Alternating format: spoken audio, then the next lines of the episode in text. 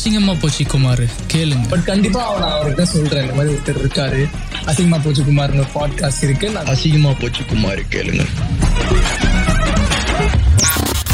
வணக்கம் welcome back to அந்த happy சோட் சிங்கப்பூச்சி குமார் பாட்காஸ்ட் ஷோ இந்த வாரம் பார்த்தீங்கன்னா ஹண்ட்ரட் அண்ட் செவன் எபிசோட் அடடா எவ்வளோ நாள் ஆச்சு நம்ம இந்த மாதிரிலாம் பேசி ஐ மீன் சந்தோஷமாக பேசி எவ்வளோ நாள் ஆச்சு? ஓகே இப்போ தான் வந்துட்டு பாத்ரூமை செய்கிறதுக்கு ரிப்பேர் பண்ணுறதுக்கு சில பல ஆளுங்களாம் வந்து போயிருந்தாங்க. காலையிலேருந்து டரு புரு டரு புருன்னு ட்ரில் பண்ணி எனக்கும் குமாருக்கும் தலைவலி வந்து ஐயோ நான் தவ போகிறேன் அந்த மாதிரி ஒரு ரியாக்ஷன்லாம் கொடுத்த அப்புறம் இப்போ தான் ஓஞ்சிருக்கு. இப்போ தான் அந்த அண்ணன் தம்பி அங்கிள் எல்லோரும் வீட்டுக்கு போய் போயிட்டாங்க செஞ்சு முடிச்சுட்டு. இப்போ நானும் குமாரும் அமைதியாக சாந்தமாக புத்தர் இந்த தியானம் மாதிரி வந்து இந்த பாட்காஸ்ட் ரெக்கார்ட் பண்ணலாம்னு வந்து உட்காந்துருக்கோம் இந்த வாரம் நம்ம என்னத்தை பற்றி பேச போகிறோம் நண்பர்களே அப்படின்னு கேட்டிங்கன்னா கடவுள் பற்றி பேசலாமா? இல்லை நட்பை பற்றி பேசலாமா? இல்லை வாழ்க்கையை பற்றி பேசலாமான்னு யோசிக்கும் போது ஒரு நிகழ்வு ஒன்று நடந்தது. அதாவது மலேசியாவில் பினாங்னு சொல்லிட்டு ஒரு ஸ்டேட் இருக்குது அந்த பினாங் ஸ்டேட்டில் ஒரு ஊர் இருக்கிறது. அந்த ஊர் என்ன பேர்னு பார்த்தீங்கன்னா புக்கேட் மர்தாஜாம்னு சொல்லுவாங்க. அந்த புக்கே மர்தாஜாம் எத்தனை பேருக்கு தெரியும்னு தெரியல. ஆனால் அந்த இடத்துக்கு ஒரு அடையாளமாக ஒரு விஷயம் இருக்குது உலகத்தில் நிறைய பேருக்கு இந்த இடம் தெரியும்.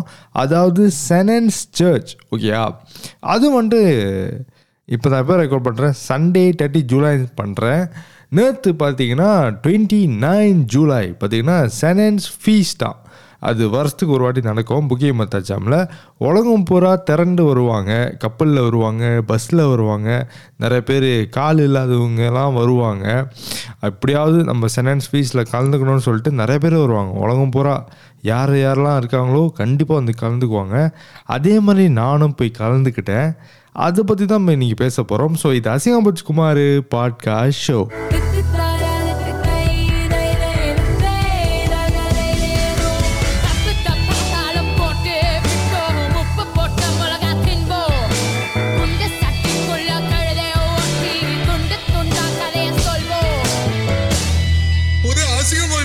அசிங்கமாய் குமார் நீங்கள் கேட்குறீங்கன்னா இன்னும் ஃபாலோ பண்ணல ரேட் பண்ணலன்னா எல்லாத்தையும் பண்ணிடுங்க ஸ்பாட்டிஃபைலையும் இருக்குது ஆப்பிள் பாட்காஸ்ட்லேயும் இருக்குது அது ரெண்டுமே இல்லைடா குமார் அப்படின்னீங்கன்னா என்னோட இன்ஸ்டாகிராம் பக்கம் போனீங்கன்னா பயோவில் ஒரு லிங்க் கொடுத்துருப்பேன். அந்த வெப்சைட்டில் இந்த பாட்காஸ்ட் நீங்கள் ஃப்ரீயாக கேட்கலாம்.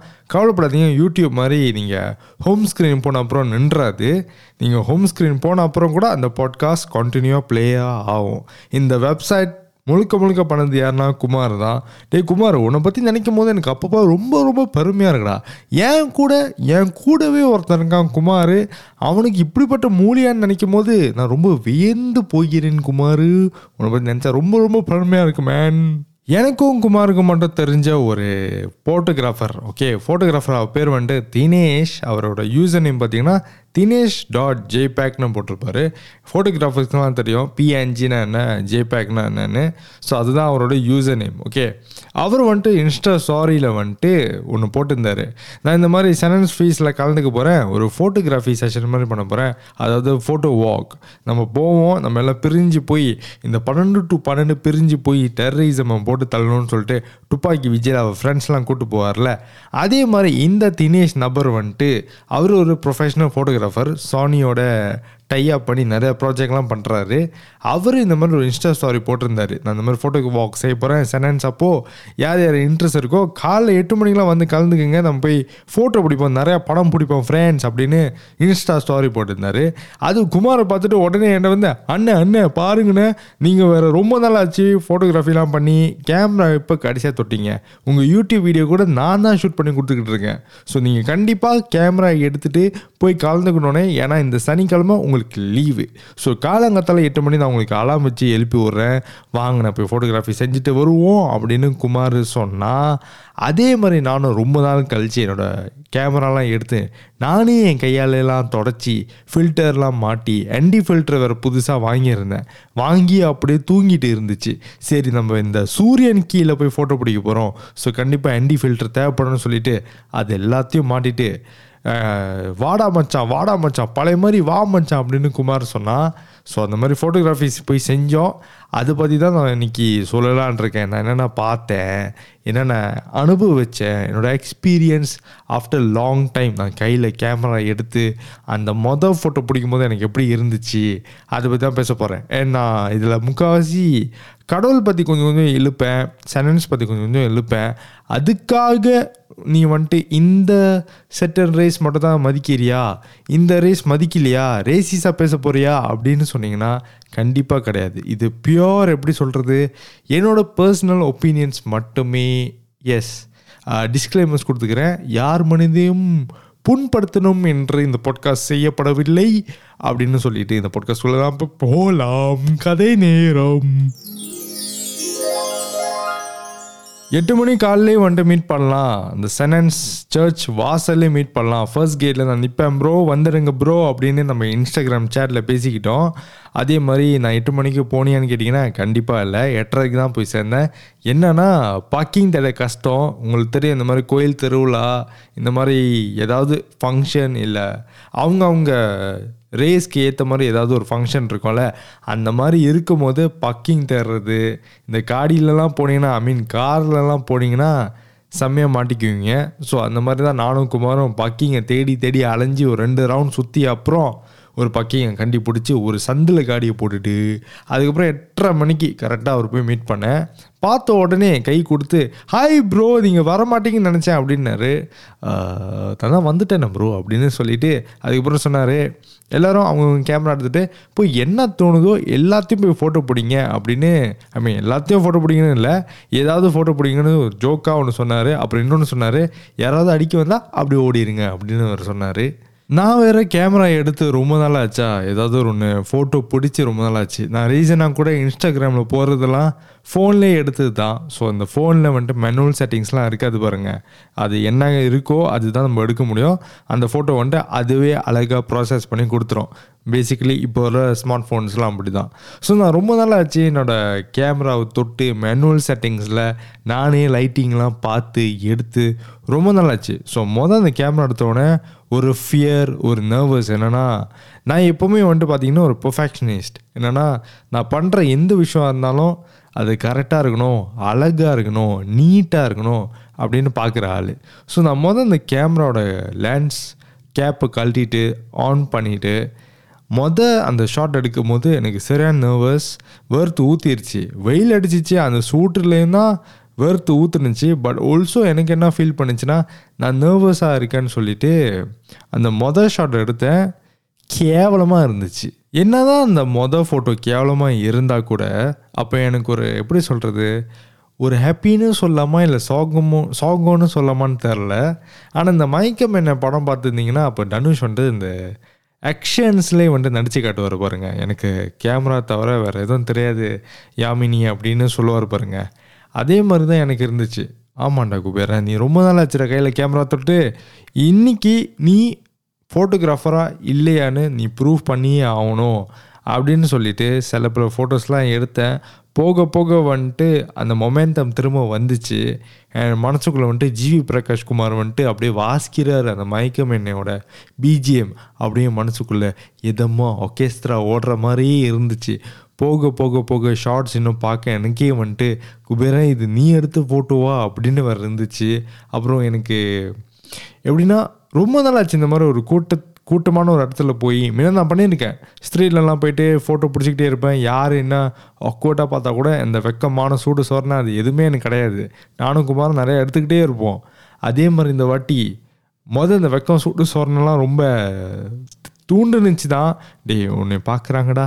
டேய் இங்கே பார்க்குறாங்கடா அப்படின்னு ஒரு மாதிரி இருந்துச்சு தான் ஆனால் போக போக வந்துட்டு அதெல்லாம் இல்லாமல் நிறைய ஃபோட்டோஸ் எடுத்தேன். கிட்டத்தட்ட ஒரு இரநூறு ஃபோட்டோவா இல்லை நூறு ஃபோட்டோவா தெரில அதுலேயும் ஃபில்டர் பண்ணி தான் நான் இன்ஸ்டாகிராமில் போஸ்ட் பண்ணியிருக்கேன். நீங்கள் போய் வேணால் போய் பார்க்கலாம். என்னோடய இன்ஸ்டாகிராமில் ஹலோ குபேரன்னு தெரிஞ்சிங்கன்னா மேலே என்னோடய ப்ரொஃபைல் பிக்சர் வரும் பிளாக் அண்ட் ஒயிட்டில் அங்கே போய் ப அங்கே போய் பார்த்தீங்கன்னா இருக்கும். ஓகேயா இந்த ஃபோட்டோகிராஃபி ஒரு விஷயம் இருக்கட்டும். நான் சொல்ல வந்த விஷயம் இன்னொன்று வேறு இருக்குது என்னென்னா நான் இந்த பர்டிகுலர் செனன்ஸ் சொன்னேன்ல இந்த சர்ச் புக்கே மத்தாஜாம்னு சொன்னேன் புக்கே மத்தாஜாமில் இருக்கே இந்த சர்ச்னு சொல்லிட்டு. நீங்கள் கூகுள் பண்ணி பார்த்தீங்கன்னா நீங்கள் பார்க்கலாம் அந்த செனன்ஸ் எப்படி இருக்கும்னு. One of the biggest church okay மலேசியாவில் சொல்லலாம். ஏ ஒன் ஆஃப் த பிக்கஸ்ட் அந்த சர்ச்சுக்கு வந்து நான் முன்ன ரொம்ப போவேன். எனக்கு ஒரு ஃப்ரெண்டு இருந்தான் ஜோனாதன்னு சொல்லிட்டு. அவங்க கூட நான் முன்ன ரொம்ப போவேன். இந்த யூத் இந்த யூத் மெம்பர் கிளப் என்னமோ சொல்லுவாங்க. அங்கே வந்துட்டு அவங்க சில பல ஆக்டிவிட்டீஸ்லாம் பண்ணுவாங்க. நான் அங்கே போயிட்டு வந்துட்டு பிஏ சிஸ்டம் பார்த்துக்குவேன் மைக் போட்டுறது ஸ்பீக்கர் போட்டுறது இந்த மாதிரி வேலைலாம் பண்ணுவேன். அதாவது வாலண்டியர் வேலை. எவ்ரி சண்டே முன்ன ரொம்ப பண்ணுவேன். பண்ணிகிட்டே இருக்கும்போது சில காரணத்தினால அந்த ஜோனாதன் ஒரு ஃப்ரெண்ட் சொன்னல அவங்க கூட எனக்கு கான்டாக்ட்ஸும் போச்சு பேசிக்கிறது இல்லை. ஸோ அது அப்படியே ஸ்லோ டவுன் ஆகி நான் போகிறதையும் விட்டுட்டேன். அதாவது சர்ச்சுக்கு போகிறத விட்டுட்டேன். ரொம்ப நாள் ஆச்சு. ஆனால் நான் முன்ன ரொம்ப போவேன். போனது மட்டும் இல்லாமல் உட்காந்து வேற ப்ரே பண்ணுவேன். அதுதான் மிக மிகப்பெரிய ஆச்சரியமான ஒரு விஷயம். குமாரன் கூட கேட்பான் அண்ணன் நீங்கள் ப்ரே பண்ணுறீங்களா அப்படின்னு கேட்பான். என்னடா குபேரன் கிறிஸ்டினை மாற போறியா மதம் மாற போறியா? அப்படின்னு கேட்டிங்கன்னா அதெல்லாம் ஒரு எம்மும் கிடையாது. என்னன்னா எனக்கு பீஸாக இருக்கிறதுக்கு ரொம்ப பிடிக்கும். எனக்கு சத்தம் பிடிக்காது அமைதி ரொம்ப பிடிக்கும். ஆனால் நம்மளோட இந்தியனில் வந்துட்டு எப்படின்னா கடவுள்னு பேரில் சில பேருக்கு அருள் வரும். அதே ரொம்ப சத்தமாக இருக்கும். அண்ட் அது பண்ணணும் இது பண்ணணும் நம்மளுக்கு மட்டும் தான் ஏகப்பட்ட கடவுள் இருக்காங்க. நம்மளுக்கு மட்டும் தான் வந்துட்டு ஏகப்பட்ட விசேஷம்லாம் இருக்குது ஸோ எனக்கு அது எப்படி சொல்கிறது கடவுள்னால நான் இதெல்லாம் சொல்லலை. இது எப்படின்னா நீங்கள் இப்படி ஆக்கிடாதீங்க ஓ குபேரன் வந்துட்டு ரேசிஸாக பேசுகிறான் இந்த ரேஸ்க்கு வந்துட்டு ரொம்ப சப்போர்ட்டிவாக பேசுகிறான் இந்த ரேஸை வந்துட்டு ரொம்ப குறைச்சி பேசுகிறான் நீலாம் ஒரு தமிழனா?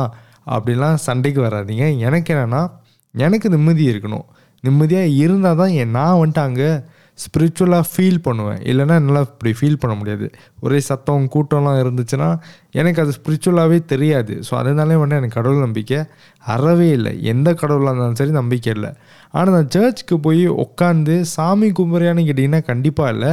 நான் அங்கே அமைதியாக உட்காருவேன். சும்மா ஏதாவது ஒன்று பார்த்துக்கிட்டே இருப்பேன். ஆனால் எனக்கு அந்த என்வாயர்மெண்ட் பிடிக்கும். ஏன்னா அமைதியாக இருக்கும்.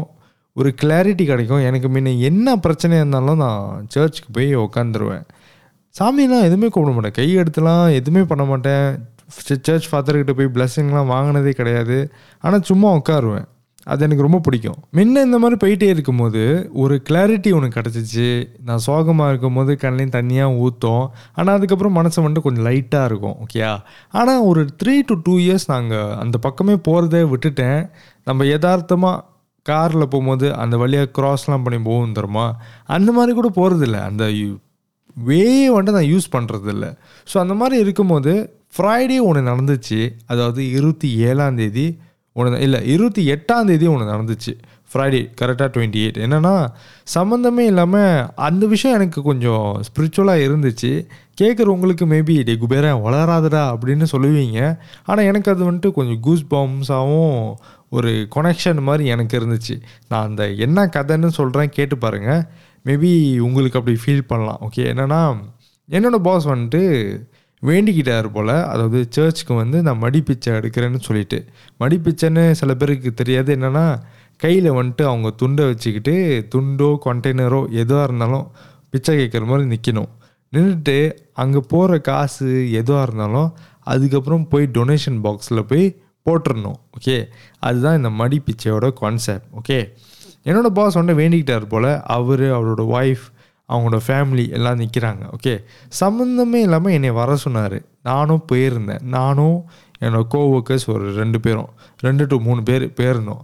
போயிட்டு திடீர்னு என்னை கூப்பிட்டு சொன்னார் நீயும் வந்து எடுன்னு சொல்லிட்டு அவங்க ஒய்ஃப் வந்து என் கையில் ஒரு ஒரு என்ன சொல்கிறது ஒரு பவுச் மாதிரி கொடுத்தாங்க. அந்த பவுச்சில் வந்துட்டு நான் மடிப்பிச்சு கேட்குற மாதிரி நிற்கணும். ஸோ வரவங்க போகிறவங்களாம் வந்துட்டு அதில் காசு போடணும். நான் அதை எப்படி எடுத்துக்கிட்டேன்னா அங்கே இருக்கார்ல அந்த ஜீசஸ். என்னைய மேபி பனிஷ்மெண்ட்னு சொல்லலாமா? இல்லை மேபி எப்படி சொல்கிறதுன்னு தெரில. என்னென்னா இத்தனை நாள் நீ வந்துக்கிட்டு இருந்த திடீர்னு வந்துட்டு ஒரு த்ரீ டு டூ இயர்ஸ் வரவே இல்லை. இப்போ பார்த்து நான் உன்னை எப்படி வர வச்சேன் அப்படின்னு சொல்கிற மாதிரி இருந்துச்சு. அது மட்டும் இல்லாமல் ரொம்ப நேரம் நின்றேன். அந்த நின்றுக்கிற நேரத்துலையும் வந்துட்டு நான் ப்ரே பண்ணிக்கிட்டு இருந்தேன். என்னடா அது? அதிசயமாக இருக்குது குபேரா நீ ப்ரே பண்ணியா? அப்படின்னு கேட்பீங்க எஸ் ப்ரே பண்ணேன். என்ன ப்ரே பண்ணேன்னா சொல்லாமா சொல்லக்கூடாதுன்னு தெரில என்னென்னா இந்த வருஷம் நான் உங்களுக்காக இந்த மாதிரி எடுக்கிறேன். எனக்கு இந்த வருஷம் நல்லதாகவே நடந்துச்சுன்னா மேபி ஒரு எப்படி சொல்ற பாசிட்டிவாக நீங்கள் எனக்கு எதுவும் கொடுக்க வேணாம்.